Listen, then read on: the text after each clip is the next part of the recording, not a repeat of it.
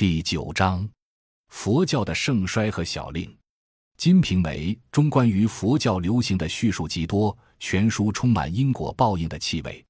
如丧事则严僧坐轿追荐，第八回、第六十二回；平时则许愿听经宣卷，第三十九回、第五十一回、第七十四回、第一百回；布施修寺，第五十七回、第八十八回；胡僧游方，第四十九回。而归结于地狱天堂，西门庆遗孤且入佛门清修，这不是一件偶然的事实。假如作者所处的时代佛教并不流行或遭压迫，在他的著作中绝不能无中生有捏造出这一个佛教流行的社会。明代自开国以来，对佛道二教初无歧视，后来因为政治关系，对喇嘛教僧稍于优待。天顺、成化间，喇嘛教颇占优势。佛教徒假借余光，其地位在道教之上。到了嘉靖时代，陶仲文、邵元节、王金等得势，世宗天天在西院玄修坐教，求延年永命。一般方士偶现一二秘方，变成宠遇。诸公辽翰林九卿长二入之者，往往以青瓷衬意，不赐大败。天下米然风从，献灵芝、白鹿、白雀、丹砂，无虚日。朝臣一天天在讲福瑞、报祥义，甚至征伐大政，必以告玄。在皇帝休养或做法事时，非时上奏的，且得书法。倒是便都下，其领袖贵者封厚伯，位上卿，赐一碗牙牌，击朝列，在此一灵士世人，作威服。一面则焚佛牙、毁佛骨、逐僧侣、没庙产、容佛像。佛教在世宗朝算是销声匿迹，道尽了没。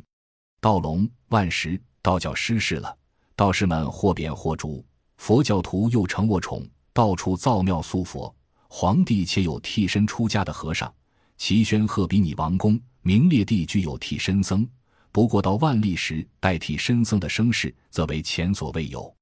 野获编卷二七，世教盛衰条，武宗极喜佛教。自列席翻僧，悲怆无益，只托名大清法王，铸印赐诰命。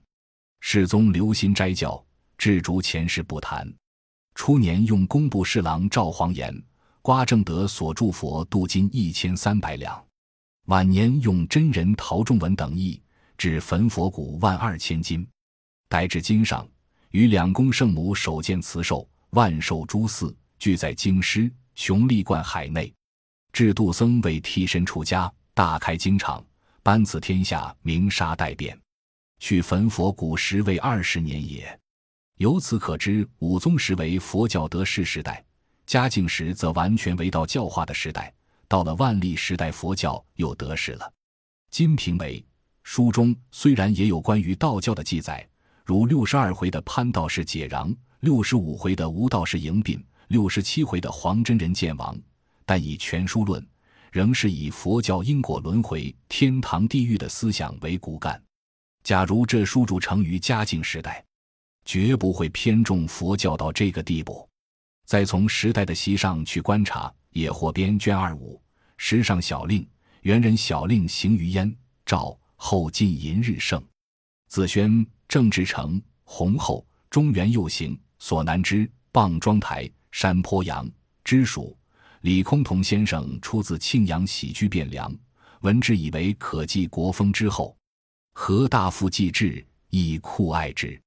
今所传倪捏人及写打卦、敖狄记三阙为三排名之冠，故不虚也。自兹以后，又有耍孩、祝云飞、醉太平、朱曲，然不如三曲之盛。加龙间乃兴，闹五更，寄生草、罗江苑、哭黄天。前荷叶、粉红莲、铜城歌、银纽丝之属，自两淮以至江南，见于此曲相远，不过写银屑情态，略具异样而已。彼年以来，又有打枣干、挂枝儿二曲，其腔调约略相似，则不问南北，不问男女，不问老幼良贱，人人喜之，亦人人喜听之，以致堪不成志，举世传颂，沁人心腑。其谱不知从何来。真可骇叹。又山坡阳者，李和二公所喜，今南北祠俱有此名。但北方为圣爱蜀罗、山坡阳，其曲自宣、大、辽东三镇传来。今京师妓女官以此冲弦所北调，其与会谢比浅，并桑蒲之音亦离去已远，而姬人犹许视之独深，秉业开尊，争先招致。《金瓶梅》词话中所载小令极多，约计不下六十种。内中最流行的是山坡羊，宗迹书中所载在二十次以上，见第一、八、三十三、四十五、五十、五十九、六十一、七十四、八十九、九十一诸回。此为寄生草，见第八、八十二、八十三诸回。祝云飞，见第十一、四十四诸回。索南之，见第四十四、六十一诸回。耍孩儿，见第三十九、四十四诸回。醉太平，见第五十二回。傍庄台见第四十四回，闹五更见第七十三回，罗江苑见第六十一回。其他如棉搭序、落梅风、朝天子、折桂令、凉州序、画眉序、锦堂月、新水令、桂枝香、柳瑶金、一江风、三台令、霍郎儿、水仙子、荼蘼香及贤宾、一见娇羞、端正好、宜春令、六娘子。散列书中和沈氏所记恰合。在另一方面。沈氏所记万历中年最流行的打枣干、挂枝儿二曲，却又不见于词话。野获编书成于万历三十四年丙午，公元一千六百零六。由此可见，词话是万历三十四年以前的作品。此话作者比野获编的作者时代略早，所以他不能记载到沈德福时代所流行的小曲。感谢您的收听，本集已经播讲完毕。喜欢请订阅专辑，关注主播主页，更多精彩内容等着你。